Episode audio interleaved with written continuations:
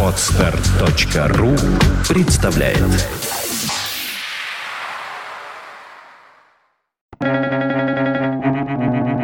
Свободное радио Компьюлента. Искусство является символом из двух благородных человеческих усилий – построить и воздержаться от разрушения. Симона Вейль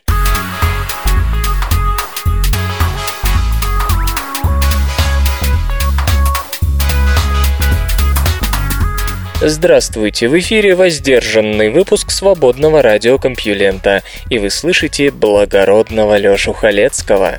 Поздравляю вас с окончанием рабочей недели, впереди вас ждут, надеюсь, познавательные выходные, а я вам еще расскажу новости, поехали. Наука и техника. Озеро Титана ведет себя так же, как земная солевая впадина.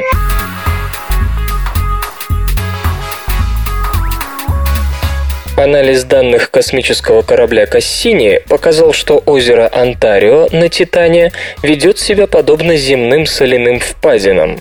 Группа исследователей во главе с Тома Карне из Нантского университета Франция обнаружила на южной границе низменности следы, словно кто-то вытравил канавки в твердой породе.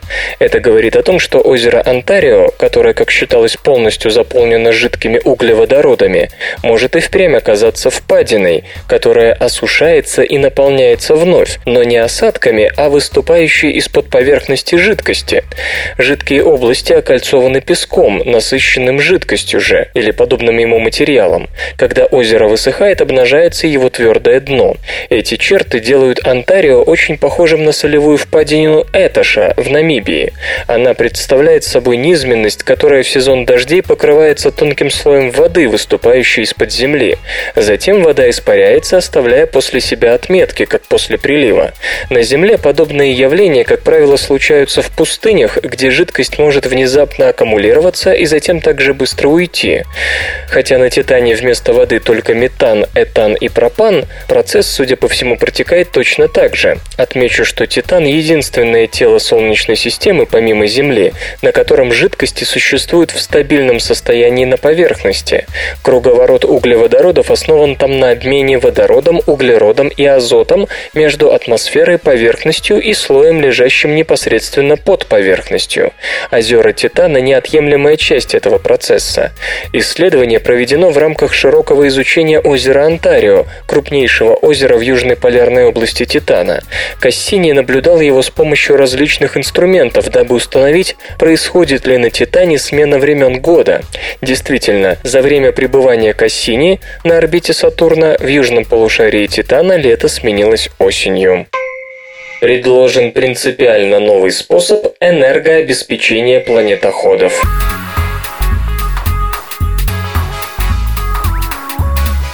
Несмотря на то, что в подповерхностном океане спутника Юпитера Европы предполагается существование жизни, добраться туда будет чрезвычайно сложно. Вскрытие родного озера Восток велось в тепличных условиях по сравнению с теми, что есть на Европе, и все же продолжалось бог знает сколько лет. И самое главное, есть вероятность, что толщина льда на Европе стремится к десяткам километров, и это значит, что бурение потребует весьма продвинутого энергоснабжения движения. Американская компания Stone Aerospace предложила новый метод организации такого энергоснабжения. Вероятно, его можно будет использовать и для питания обычных планетоходов. Солнечные батареи на Европе будут малопригодны, поскольку на один квадратный метр там приходится в 25 раз меньше энергии солнечного излучения, чем в окрестностях Земли. Да и не получится у бурильщика взять с собой солнечные батареи в толщу льда. Тоже можно сказать о ядерном реакторе.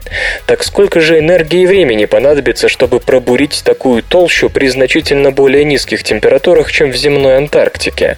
Глава Stone Aerospace Уильям Стоун представил на астробиологической научной конференции НАСА в Атланте концепцию обеспечения бурящего криоробота, робота для подледных исследований, энергией по оптическому волокну, которое одновременно может служить для обмена с ним информацией. При этом лазерное излучение излучение в основном будет преобразовываться в микроволны, которыми крио-робот на манер погружающейся микроволновки будет плавить лед перед собой. Небольшая часть энергии, требующаяся научной аппаратуре дрона, будет получаться из тепловой при помощи компактного термоэлектрического генератора. В ближайшие годы господин Стоун намерен провести испытание 5-киловаттного лазера, который позволит криоботу пробурить 250 метров льда в земных условиях. Напомню, что отправка миссии к Европе намечена на период после 2020 года, то есть времени для испытаний и доводку этой схемы не так уж много, особенно с учетом того, что, как отмечает сам изобретатель, для миссии на Европе придется использовать более мощный лазер. Предложенная схема энергоснабжения позволила бы оставить ядерный реактор или любой другой источник энергии на поверхности, при этом подпитывая криобота даже в глубинах в десятки километров. Разрабатываемый криобот «Валькирия» имеет метр восемьдесят три сантиметра в длину и всего 25,5 сантиметров в диаметре. На грядущих испытаниях его энергоустановка и мощный лазер также останутся на поверхности, а снабжение энергией для растапливания льда будет осуществляться по оптоволоконному каналу. «Валькирия» должна будет не только вскрыть лед, но и осуществить забор образцов. Лазерная установка и кабель уже готовы, а Криобот, испытания которого намечены на июнь 2013 на леднике Матануска на Аляске, дорабатывается. Endurance, другой криобот разработки Stones Aerospace, в 2008-2009 годах исследовал подледное озеро Бонни в Антарктиде. Оптоволоконную линию он использовал только для связи с поверхностью. Именно тогда, по словам Уильяма Стоуна, он задумался о возможности посылки по такой линии более мощного лазерного луча, который мог бы обеспечивать криобота не связью, а энергией. Исследователь полагает, что существующие технологии производства таких кабелей позволяют делать их длиной до 100 километров и поднять передаваемую мощность до 10 мегаватт, что значительно практичнее электропроводящего кабеля, который был бы слишком тяжелым и непрочным. Кстати, подобное привязное электроснабжение может быть использовано для планетохода на Марсе или Луне, что позволило бы им оставить громоздкую энергетическую установку на месте высадки и снизить тем самым собственные энергозатраты на передвижение по поверхности, уменьшив нагрузку на шасси и движители. Вероятно, темной материи почти нет в окрестностях Солнца.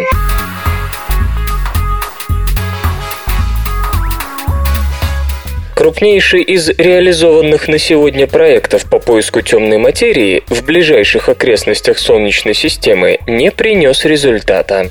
Исследователям из Чили не удалось выявить никаких следов темной материи на расстоянии до 13 тысяч световых лет от Земли. Если она и есть в Млечном Пути, то форма ее скоплений должна быть очень необычной, что ставит под вопрос возможность такого сценария. Согласно господствующим взглядам, мы должны должны купаться в темной материи, ибо ее около 80% от всей материи вообще, а нашей барионной, обычной материи в разы меньше. В нашей галактике она считалась сконцентрированной в так называемом галактическом гало. Ученые даже провели подсчеты частоты столкновения тела среднего землянина с частицами темной материи, почти не взаимодействующей с той, из которой состоят люди. И исходя из теоретических представлений о распространении столкновений темной материи получили 100 тысяч столкновений в год. Кажется, обо всем этом можно забыть. Группа чилийских астрономов, используя MPG ESO, телескоп размером 2,2 метра в обсерватории Ласилья, провела детальный сравнительный анализ динамики 400 звезд, находящихся на расстоянии до 13 тысяч световых лет от Земли. Количество обнаруженной обычной материи, звезд пыли и газа, оказалось достаточным для объяснения гравитационных эффектов, которые влияют на звезды в этой части галактики. По словам ведущего автора работы доктора Кристиана Мони Бидина, представляющего астрономический факультет Университета Концепсьон, это не оставляет места для темной материи в исследованном районе. В то же время без темной материи трудно объяснить некоторые моменты формирования галактик, и даже вращение нашего собственного Млечного Пути не должно быть таким быстрым, если на него не действуют большие скрытые массы. Строго говоря, нет оснований предполагать, что ситуация в остальной части нашей галактики, по крайней мере, кроме ее центра, чем-то отличается, а значит, внутри Млечного Пути темная материя, если и присутствует, то ее на порядок меньше, чем считалось. Исследовательский метод опирался на анализ скоростей звезд на противоположных частях галактического диска. При этом было изучено пространство в четверо большее, чем в предыдущем рекордном исследовании такого рода. По словам господина Мони Бидина, в этом секторе может находиться в лучшем случае 10% теоретически предсказанного количества темной материи. Причем, скорее всего, эта цифра ниже, потому что современные наблюдательные средства не слишком хорошо регистрируют, к примеру, коричневых карликов, которых в галактике предположительно больше, чем обычных звезд. Словом, многочисленные эксперименты по поиску темной материи, вероятно, обречены на провал, потому что они ищут черную кошку в такой темной комнате, где нет никаких кошек. Чилийцы предположили, что единственным спасением для темной материи может быть ее расположение в нашей галактике не в форме сферы, как у футбольного мяча, а в форме вертикально вытянутого мяча для регби. В этом случае она концентрируется у центра галактического диска. Подтвердить эту теорию или окончательно запутать дело могут исследования по анализу скоростей звезд в более обширном регионе. Правда, добавляют астрономы, такое расположение весьма маловероятно, ибо возможные причины столь компактного существования вокруг ядра галактики неизвестны. Разумеется, ученые, не участвовавшие в эксперименте, полагают, что результаты проведенного анализа нужно перепроверить. Можно предположить, что эта работа будет проведена в самое ближайшее время. Бизнес. Сервис заметок Evernote оценен в миллиард долларов.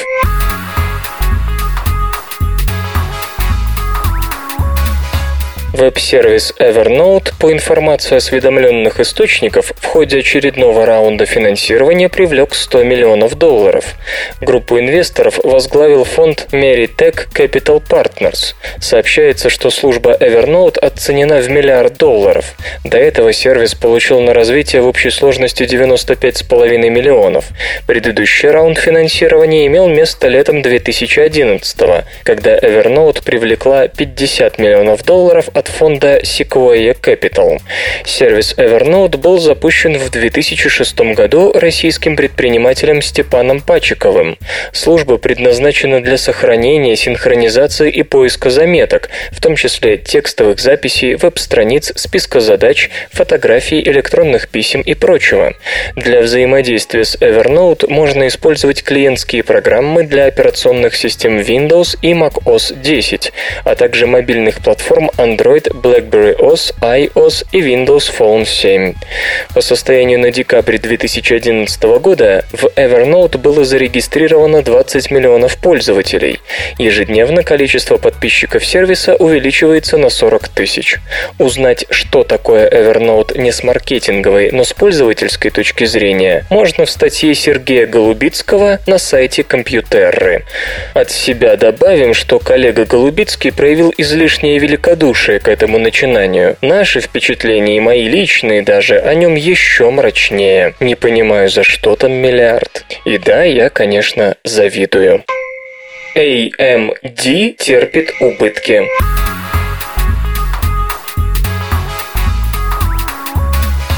Компания AMD снова завершила квартал с убытками, о чем сообщается в опубликованном финансовом отчете. В первой четверти 2012 года второй по величине после Intel производитель компьютерных процессоров получил миллиард 590 миллионов долларов выручки.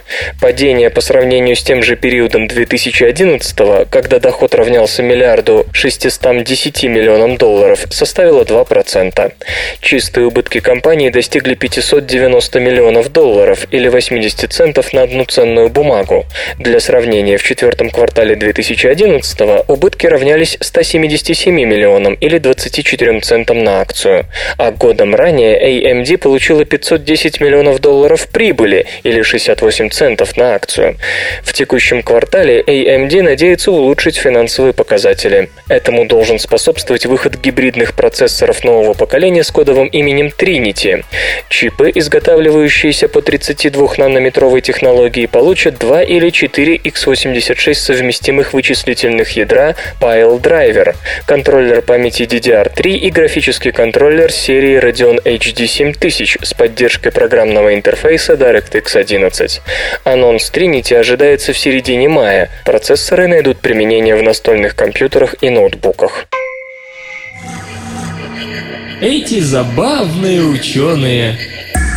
Известный физик Пауль Эренфест обучил своего цейлонского попугая произносить фразу «Aber mein Herren, das ist keine Physik», что в переводе с немецкого означает «но, господа, ведь это не физика». Этого попугая он предлагал в качестве председателя в дискуссиях о новой квантовой механике в Геттингене.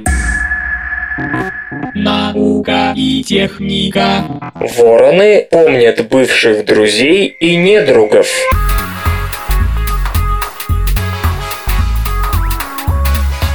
Зоологи нашли у воронов необычно долговременную память на отношения с товарищами. Многие животные могут помнить друг друга, что называется, в лицо. Преимущественно это касается млекопитающих, которые узнают не только своих товарищей, но и особей другого вида, например, людей. Насчет птиц долгое время было неизвестно, могут ли они узнавать друг друга в лицо или по голосу. Речь идет не об абстрактном узнавании, когда некий соперник нарушил границу самицу или претендует на самку, но о том, может ли птица отличить одну конкретную особь от другой, и как долго такая память может храниться в птичьем мозгу. Известно, что птицы способны распознавать людей, причем такой талант проявили не только интеллектуалы врановые, но и обычные голуби. Исследователи из Венского университета Австрия поставили себе иную задачу. Они решили выяснить, могут ли птицы узнавать и помнить не человека, а именно друг друг друга. Зоологи работали с двумя ручными воронами. В течение трех лет птицам время от времени давали послушать голоса прежних товарищей по стае.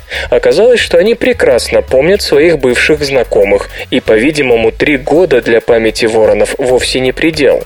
Прежде всего, они четко различали знакомые голоса и незнакомые. В ответ на чужой голос птицы отзывались чаще. Если же карканье в записи было знакомым, то тут все зависело от того, в каких отношениях всех птицы были в стае. Если это был не друг, то вороны отзывались голосом более низким и грубым.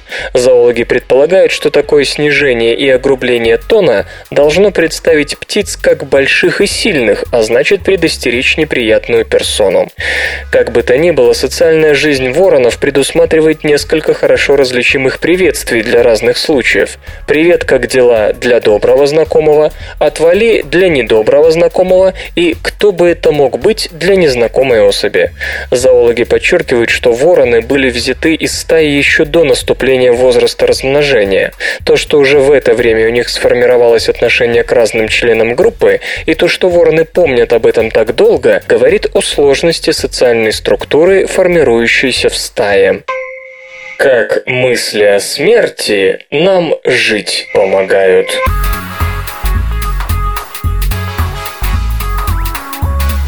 Размышления о смерти делают нас добрее и внимательнее, а вид на кладбище способен помочь с пошатнувшимся здоровьем.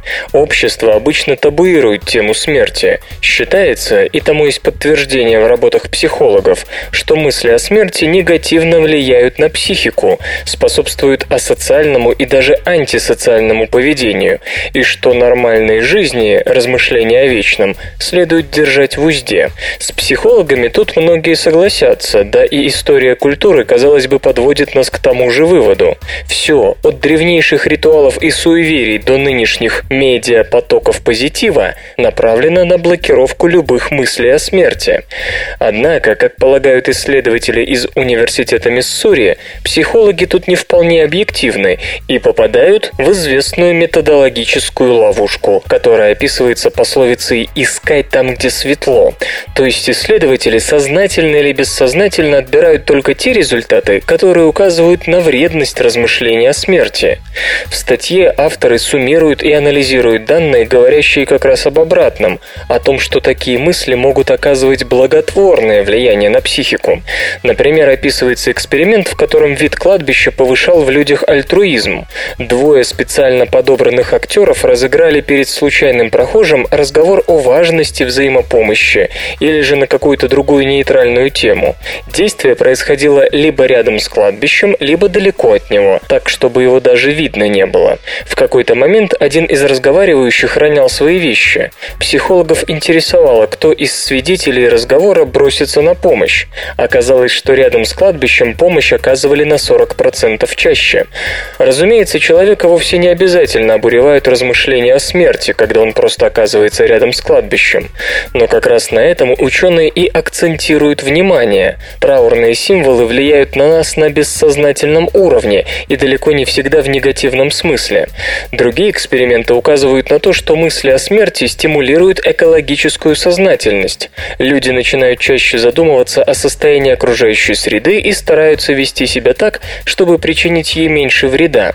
Более того, мысли о смерти делают людей терпимее, как показали исследования с участием американских и иранских религиозных фундаменталистов, они становились более миролюбивыми по отношению к собственным оппонентам. Но и, наконец, самое удивительное – мысли о смерти побуждают вести более здоровый образ жизни, отказываться от вредных привычек и чаще обращаться к врачу. Но это, впрочем, легко можно понять. Одних людей мысли о бренности бытия заставляют опустить руки, зато другие начинают бороться со смертью до последнего, изводя врачей и близких своей мнительностью и фантазиями о недомоганиях. В связи с этим, разумеется, возникает мысль, а нельзя ли, например, закоренелых курильщиков перевоспитывать экскурсиями по кладбищам? Можно ли бороться с наркозависимостью регулярным прослушиванием церковной заупокойной службы? И особенно, конечно, впечатляет мысль о создании этакого своеобразного психического оружия, нацеленного против разнокалиберных террористов. И не будут ли более эффективными вооруженные действия, если вместо ракеты бомб на территорию врага сбрасывать надгробные памятники? Ну а если серьезно, то сами авторы работы делают вывод, что образ смерти заставляет нас пересмотреть свою систему ценностей. Насколько важны цели, которые мы себе поставили? Надо ли тратить на это жизнь и не стоит ли заняться чем-то более важным, к примеру, помощью ближним? Иными словами, не нужно бояться мысли о смерти, они делают нас лучше. Но важно не переборщить. В конце концов, депрессии от длительных размышлений такого рода еще никто не отменял. Почему секс и красный цвет взаимосвязаны?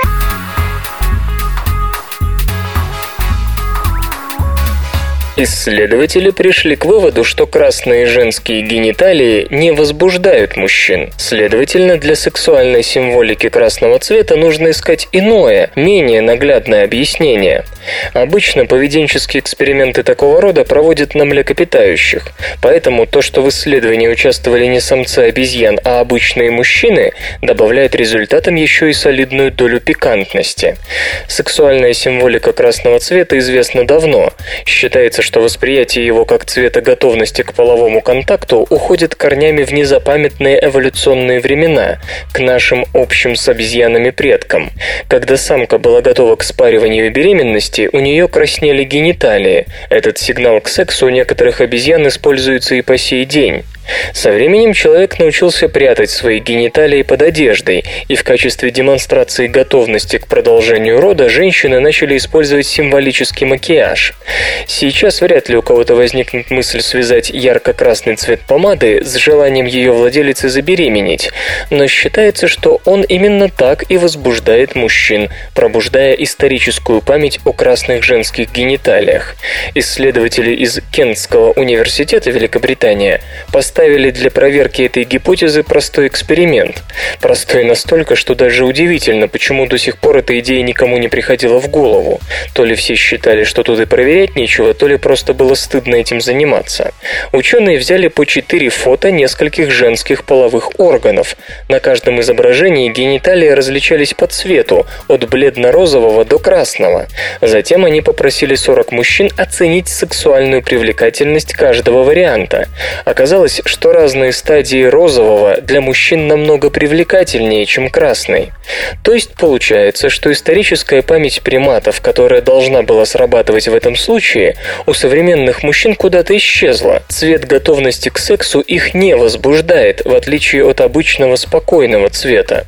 Тут, конечно, можно придумать много разных интерпретаций. Самая простая. Красный утратил свое значение, и женщины используют его лишь по инерции. С другой стороны, у красного есть еще и символика опасности, и, возможно, его возбуждающее действие может быть связано с реакцией на преодоление препятствия и финальную награду. Наконец, не стоит забывать, что красный часто сопутствует таким деталям туалета и такому фасону, которые могут возбудить независимо от своего цвета. А может, у современных мужчин красный цвет связан с другими сексуальными объектами? Сами же авторы работы не делают никаких однозначных выводов, указывая на необходимость более сложных и тонких исследований, которые учли бы все роли цвета в современной культуре. Во всяком случае, женщины могут порадоваться, хоть в чем-то сильный пол отличается от предков приматов. Создано пять новых видов нуклеиновых кислот.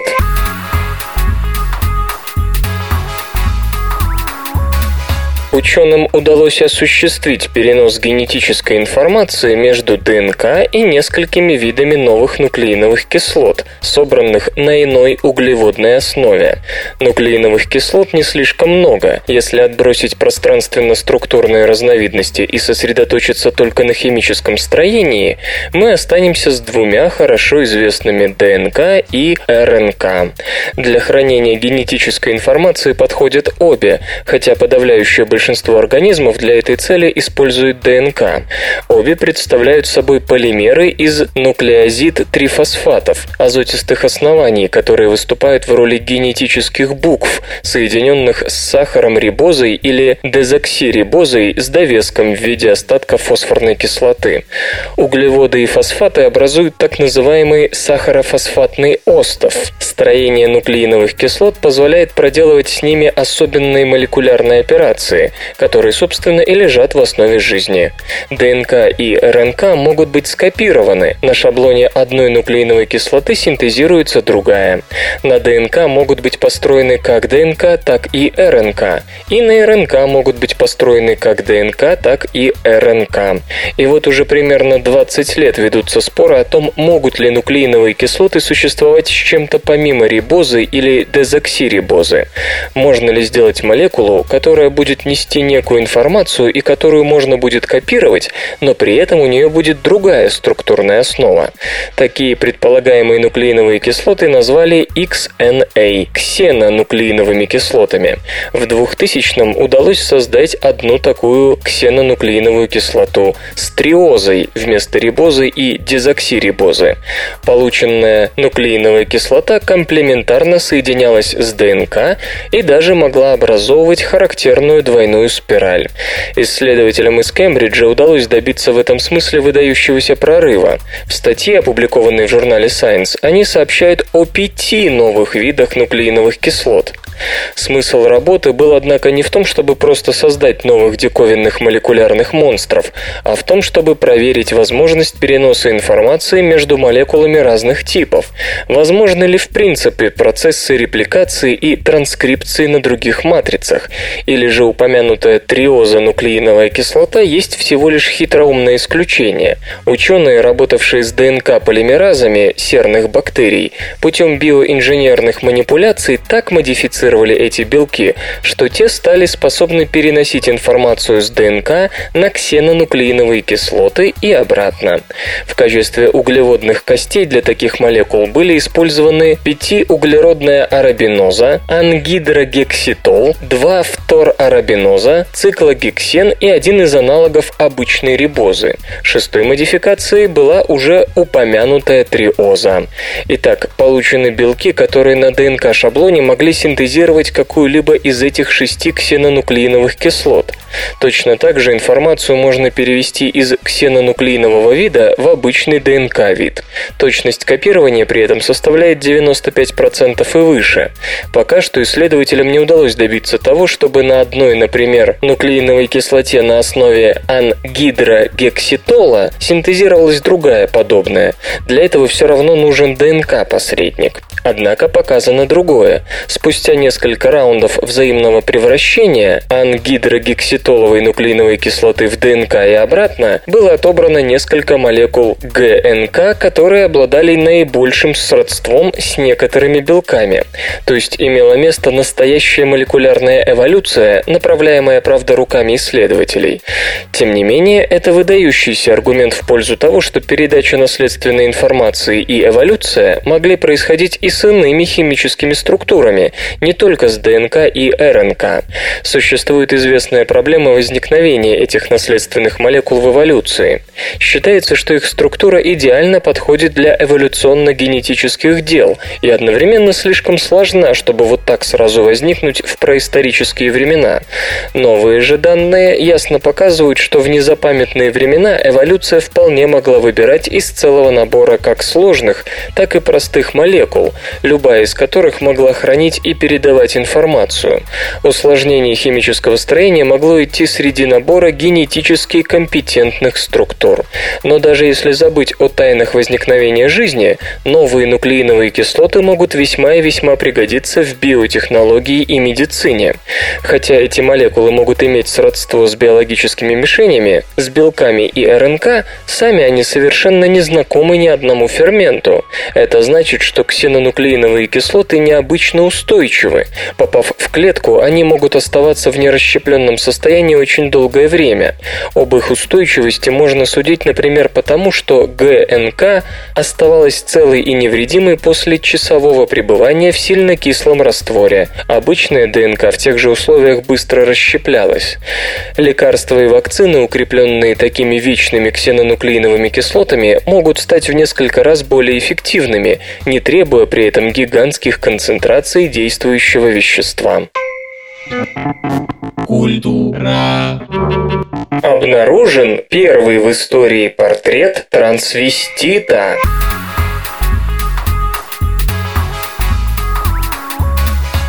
Картина XVIII века, проданная в Нью-Йорке британской галереей под видом женщины в шляпе с пером, оказалась изображением мужчины в женском наряде, то есть первым в мире портретом трансвестита.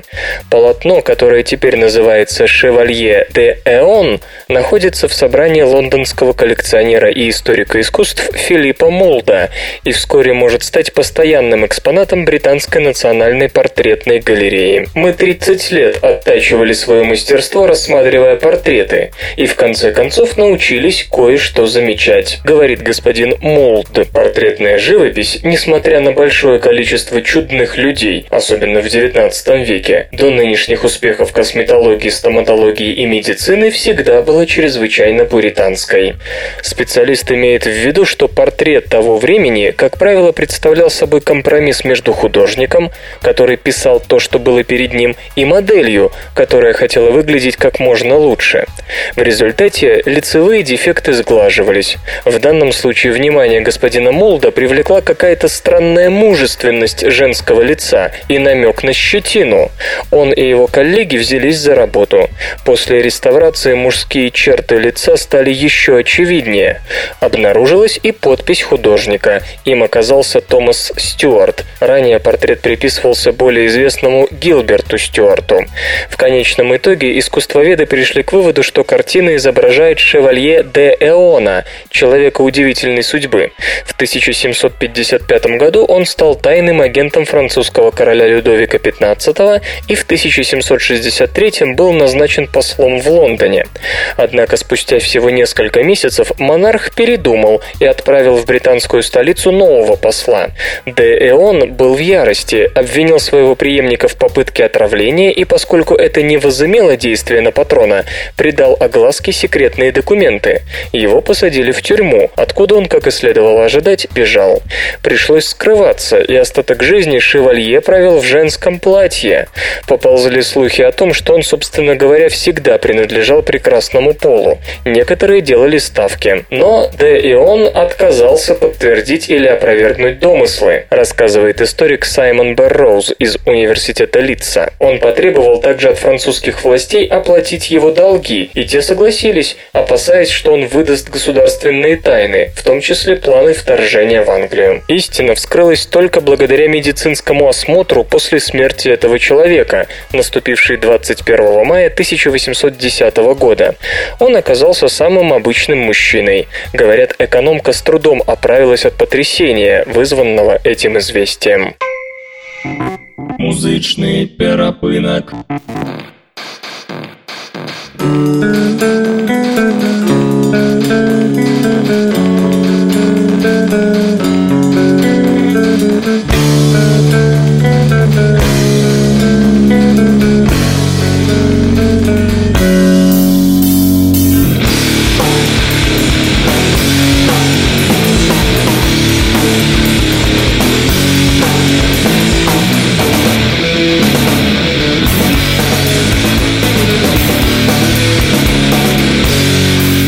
Сегодня в эфире свободного радиокомпьюлента группа Fat Beat, а получать эстетическое удовольствие мы будем от песни «Мир из стекла».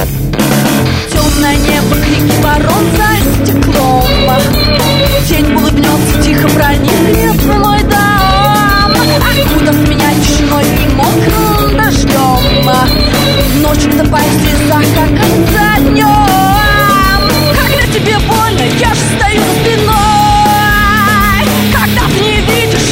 to 大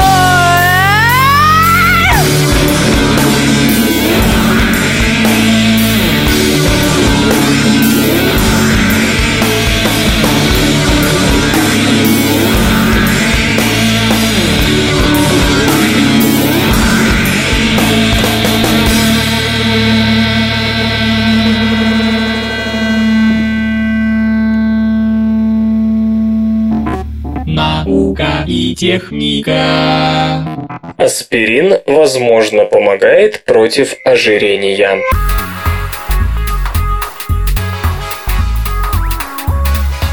Салициловая кислота, образующаяся в результате расщепления аспирина, активирует расщепление жиров в клетке. Кажется, человечество вот уже более полутора ста лет живет с лекарством от всех болезней, не догадываясь о его чудодейственном всемогуществе. Не так давно проходило сообщение о том, что аспирин можно пить для профилактики рака. Полным ходом исследуется его благотворное влияние при сердечно-сосудистых заболеваниях. И вот ученые из университета Дань Ирландии сообщают в журнале Science о том, что аспирин может использоваться еще и как средство от ожирения. Вообще говоря, аспирин берет свое начало от салициловой кислоты, которой, если верить манускриптам, пользовались еще древние египтяне. Во второй половине позапрошлого века салициловую кислоту модифицировали так, чтобы она не слишком вредила пищеварительной системе, и получившийся аспирин выпустили в массовое производство. Сильно позже удалось установить механизм его противовоспалительного и обезболивающего действия. На этот раз ученые описывают, как аспирин влияет на клеточный метаболизм. Попав в организм, ацетилсалициловая кислота превращается обратно в салициловую. Исследователи предположили, что салициловая кислота может взаимодействовать с одним из ключевых ферментов метаболизма – АМФ, активируемой протеин-киназой. Эта протеин-киназа включается при накоплении аденозин-монофосфата, АМФ, который образует образуются при расщеплении высокоэнергетической АТФ. То есть накопление АМФ говорит об энергетическом перерасходе, и фермент переключает метаболизм клетки в нужный режим, в том числе способствует расщеплению жирных кислот и препятствует их синтезу. Исследователи получали мышей, у которых один из фрагментов АМФ, активируемый протеин киназы, был мутирован, после чего мышам вводили салициловую кислоту и смотрели, что будет с их жировыми накоплениями. Оказалось, что в случае нормальных мышей салициловая кислота способствовала в разы более быстрому расщеплению жиров, чем у мышей с мутированным ферментом. То есть салициловая кислота действительно может влиять на метаболизм и снижать запасы жира. Ученые полагают, что и противораковое действие аспирин тоже оказывает через АМФ активируемую протеин-киназу. Во всяком случае, противодиабетические препараты, которые тоже нацелены на этот фермент, по статистике снижают вероятность развития злокачественной опухоли. Стоит отметить, что нынешняя работа имеет дело как раз не со статистическими данными, а с молекулярными механизмами действия лекарства. Так что, возможно, аспирин действительно не так прост, как о нем принято думать. Онкологи предлагают внести зерно рациональности в современную химиотерапию.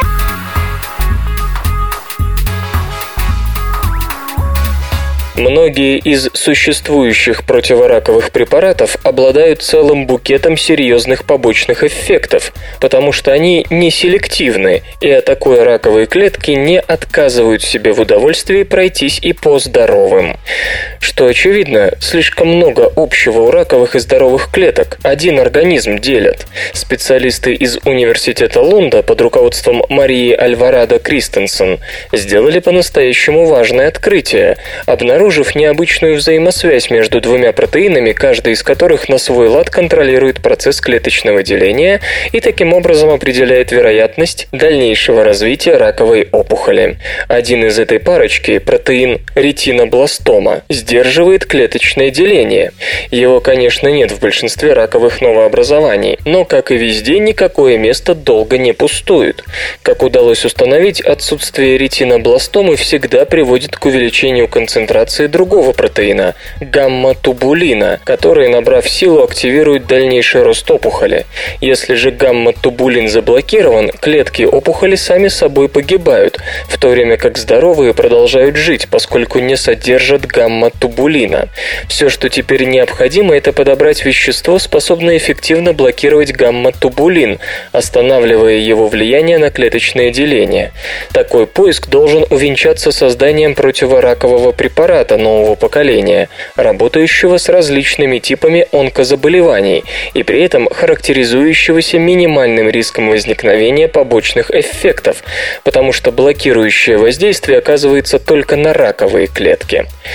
Исследователи изучали генетический материал, взятый у страдающих разнообразными типами онкологических заболеваний. Выяснилось, что названные протеины играют определяющую роль при раке груди, мочевого пузыря, мелкоклеточном раке легких, сегодня это однозначно смертельная форма, раке толстой кишки и глазного яблока. Кроме того, гамма-протеин обнаруживается во множестве опухолей другого типа. Кажется, подход, предлагаемый шведскими учеными, выглядит гораздо более рационально и безопасно, чем обеспечиваемая современной химиотерапией накачка пациентов огромным спектром лекарств, что в любой момент может отправить пациента на пересадку печени. Железо и гаджеты. NVIDIA представит новый процессор Tegra во второй половине года.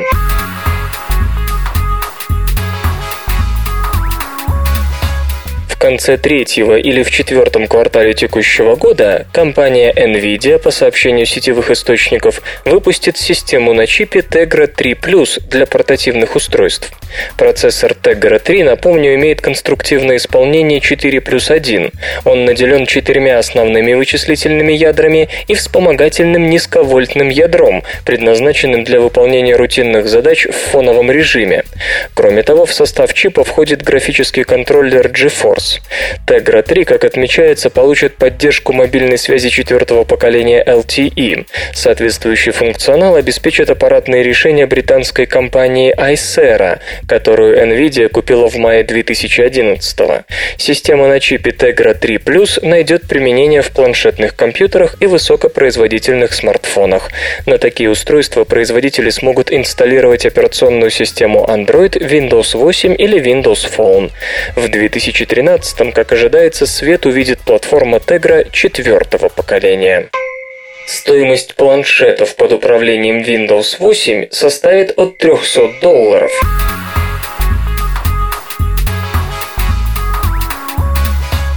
До конца года, по информации интернет-источников, может быть представлено более трех десятков планшетных компьютеров под управлением операционной системы Windows 8. Сообщается, что планшеты на новой программной платформе компании Microsoft разрабатывают Acer, Asus, Dell, Hewlett-Packard, Lenovo и другие. В общей сложности якобы готовятся 32 модели для различных ценовых категорий. Презентация Windows планшетов состоится ближе к концу года. Отмечается Ожидается, что их стоимость составит от 300 долларов, однако топ-модели будут предлагаться по цене до 1000. В соответствии с требованиями Microsoft, планшеты на базе Windows 8 получат адаптеры беспроводной связи Wi-Fi и Bluetooth 4.0, камеру с возможностью записи видео высокой четкости в формате 720p, магнитометр, гироскоп и порт USB 2.0.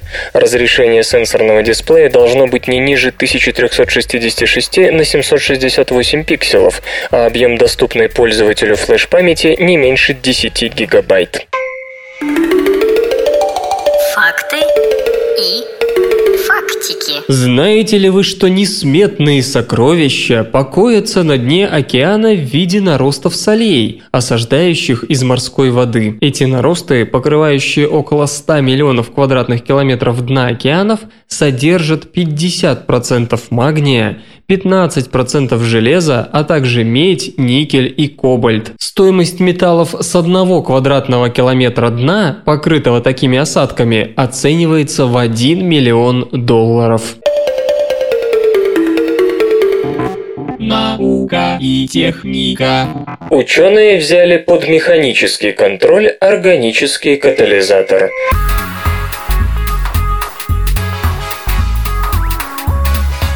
Британские химики разработали органический катализатор, который может механически включаться и выключаться просто при изменении pH среды. На основании полученных результатов ученые предполагают, что подобная активация и деактивация каталитической активности может быть организована для очень широкого круга похожих по строению катализаторов, используя самые разные внешние триггеры – свет, температуру или электрический потенциал. Думается, результат от открывает возможность построения сложных последовательных каталитических путей для синтезов, основанных на использовании сразу нескольких переключаемых катализаторов. Предлагаемый катализатор основан на неординарной структуре ротоксана, состоящей из оси, продетой сквозь колесо макроцикла так, что колесо может свободно гулять вдоль оси, но не может с нее свалиться благодаря объемным концевым фрагментам, запирающим ось с обоих концов. Научная группа из Эдинбургского университета под руководством Дэвида Лея синтезировала ротоксан, содержащий расположенный точно по центру оси дибензиламин аммонийный фрагмент, хорошо известный органический катализатор. Очень, однако, интересно, какая из двух форм – аминная или протонированная аммонийная, а может обе? На середине пути от центра к обоим концам оси расположились триазолиумные кольца. В кислых условиях, когда ротоксан находится в протонированном состоянии, макроцикл предпочитает располагаться точно в центре оси, напротив протонированного дибензиламмонийного азота. Хорошо видно, что в этом случае макроциклическое колесо полностью блокирует центр оси, тем самым выключая катализатор. И все-таки опять хочется уточнить, если аммонийная протонированная форма сама по себе катализатором не является, то может незачем и огород городить. Хотя, конечно, эффект все равно интересный. Но когда молекула не протонирована, макроцикл с удовольствием съезжает к одному из триазольных центров, где и задерживается, полностью освобождая центральную часть оси вместе с каталитическим центром. В качестве примера ученые приводят результаты проведенной реакции конденсации по Михаэлю между тиолом и циннамальдегидом в присутствии ротоксанового катализатора. В случае протонированной формы ротоксана реакции не было. При добавлении небольшого количества гидроксида натрия к реакционной смеси сразу же начинал образовываться ожидаемый продукт конденсации. Что тут скажешь, впечатляет, хотя, конечно, есть и вопросы, потому что в приведенном примере протонированная форма дибензиламина, аммонийная форма, катализатором не является, а от того и ценность, а скорее релевантность результатов может быть поставлена под сомнение. Research in Motion патентует поворотную клавиатуру для мобильных устройств.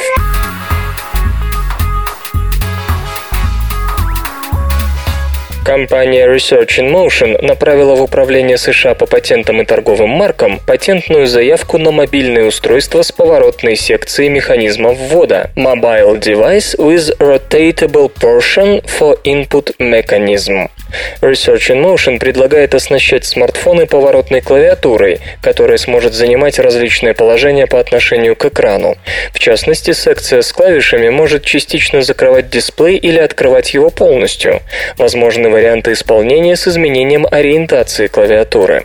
Примечательно, что заявка была отправлена в октябре 2010 года, через несколько месяцев после того, как Motorola анонсировала коммуникатор Flip Out. Этот аппарат имеет необычный форм-фактор ротатор. Половинки корпуса соединены между собой в одном углу с помощью шарнира, что позволяет клавиатуре прятаться за дисплеем. Входит ли в ближайшие планы Research in Motion выпуск мобильных устройств с поворотным блоком клавиш, не уточняется. В пластиковой печатной электронике назревает катодная революция.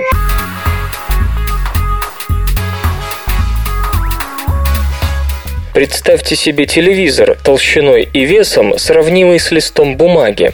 Глядя на прогресс индустрии органических проводников и печатной электроники в целом, можно не сомневаться, что однажды это и впрямь перестанет казаться научной фантастикой.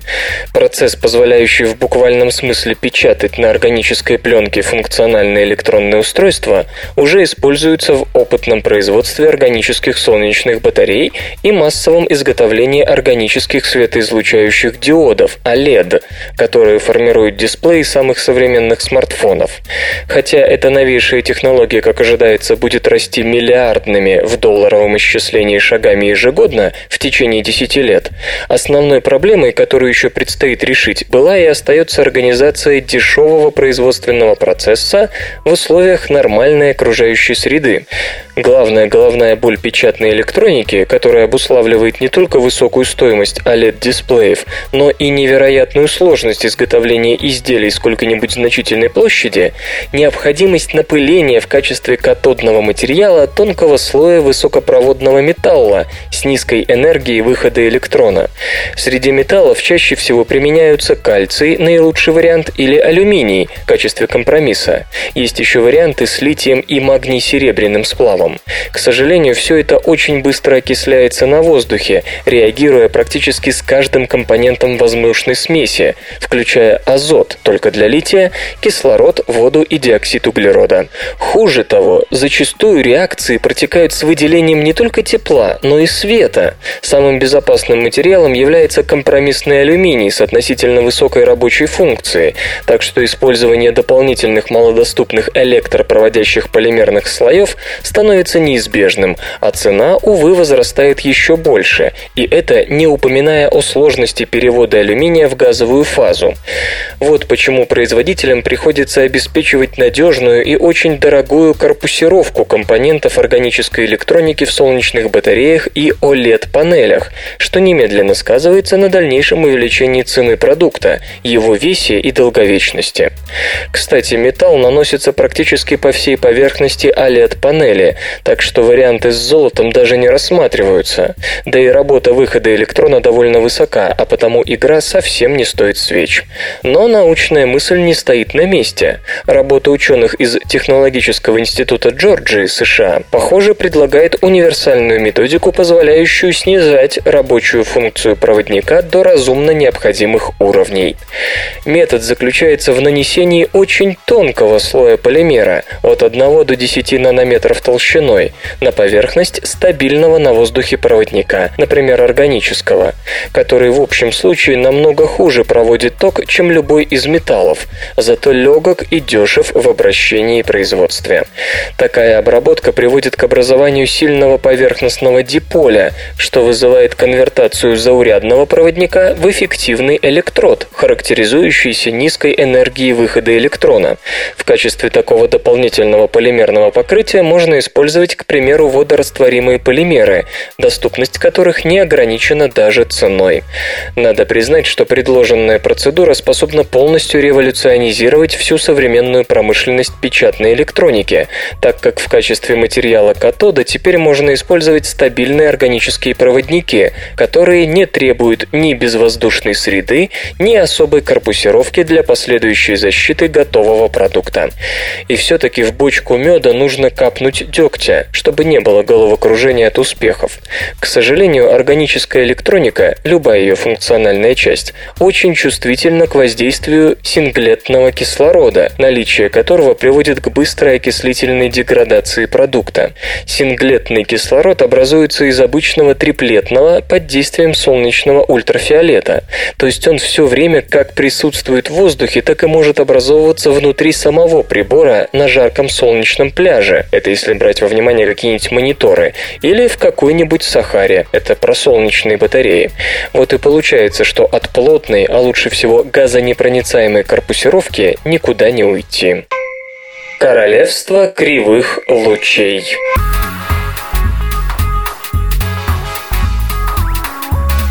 Обычно свет распространяется по прямой. Конечно, при помощи средств с различными коэффициентами преломления его можно отклонить.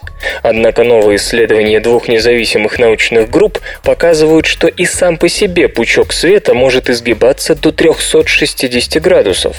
Часто новое – это хорошо забытое, но не обязательно старое. В конце 70-х прошлого века физики Майкл Берри из Бристольского университета Великобритания и Нандер Балаш из университета университета Стони Брук, США, открыли, что так называемые волны Эйри могут до некоторой степени изгибаться благодаря взаимному наложению части волн. В 2007 году исследователи из Университета Центральной Флориды в Орландо впервые удалось получить лучи из волн Эйри на практике при помощи лазера. Подтверждено экспериментально, луч слегка изгибался до 8 градусов. А изгибаются волны Эйри, потому что состоят из комбинации волн, где одна Одна ведущая несет большую часть интенсивности общего луча. Другие, более слабые волны отстают от предыдущей наполовину длины. Эти волны двух видов так влияют друг на друга, что ведущая искривляется в одну сторону, а хвостовые, гасящие друг друга, в противоположную. Луч Эйри, его видимая часть, почти не рассеивается при удалении от своего источника, превосходя в этом отношении даже довольно когерентный обычный лазерный луч. Ну а теперь Мардехай Сигев и его коллеги из Израильского технологического института в Хайфе утверждают, что нашли способ изгибать луч света под любым углом, вплоть до 360 градусов. По словам господина Сигева, прежде этого не удавалось сделать из-за ограниченности самой функции Эйри, которая позволяла рассчитывать колебания волн с высокой точностью лишь для небольших углов, после чего все становилось слишком приближенным. Его группа обратилась к уравнениям Максвелла, которые описывают распространение электромагнитных волн, в том числе света. В итоге ученые обнаружили такие решения, которые точно описывают подбор фаз излучаемых световых волн, необходимый, чтобы добиться получения изгибающегося пучка света. Другая группа ученых, возглавляемая Джоном Дадли из Университета Франш-Канте, Безансон, Франция, провела эксперименты, базируясь на сходных идеях, при этом лишь модифицировав изначальную функцию Эйри. Используя пространственный модулятор света, исследователи подобрали фазы пучка лазерного излучения таким образом, что добились луча, искривленного под углами до 60 градусов. Количество потенциальных применений кривого лазерного луча весьма велико. Уже сейчас говорят о его использовании при создании оптического пинцета, способного без механического соприкосновения передвигать объекты по сложным траекториям, например, клетку в сложной среде, или о лазерах, выжигающих изогнутые под любыми углами отверстия. Теоретически такие лазерные лучи можно будет применять для лидарного видения вне прямой видимости, для связи с космическим аппаратом в точке L4 или по ту сторону Марса, либо для наблюдения чего-то находящегося за препятствием, высокой стеной и так далее.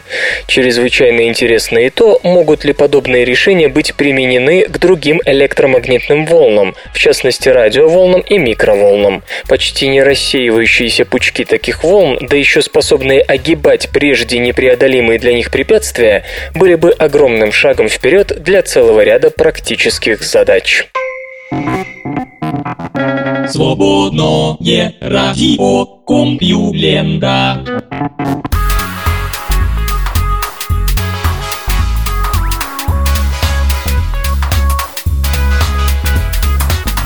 Воздержанный выпуск СРК подошел к концу. Загляните на сайт компьюлента.ру, там новости появляются даже в выходные. Ну а меня, Лешу Халецкого, вы обязательно услышите в понедельник. Обещаю и держите себя в руках. Свободное радио Компьюлента. Скачать другие выпуски подкаста вы можете на podster.ru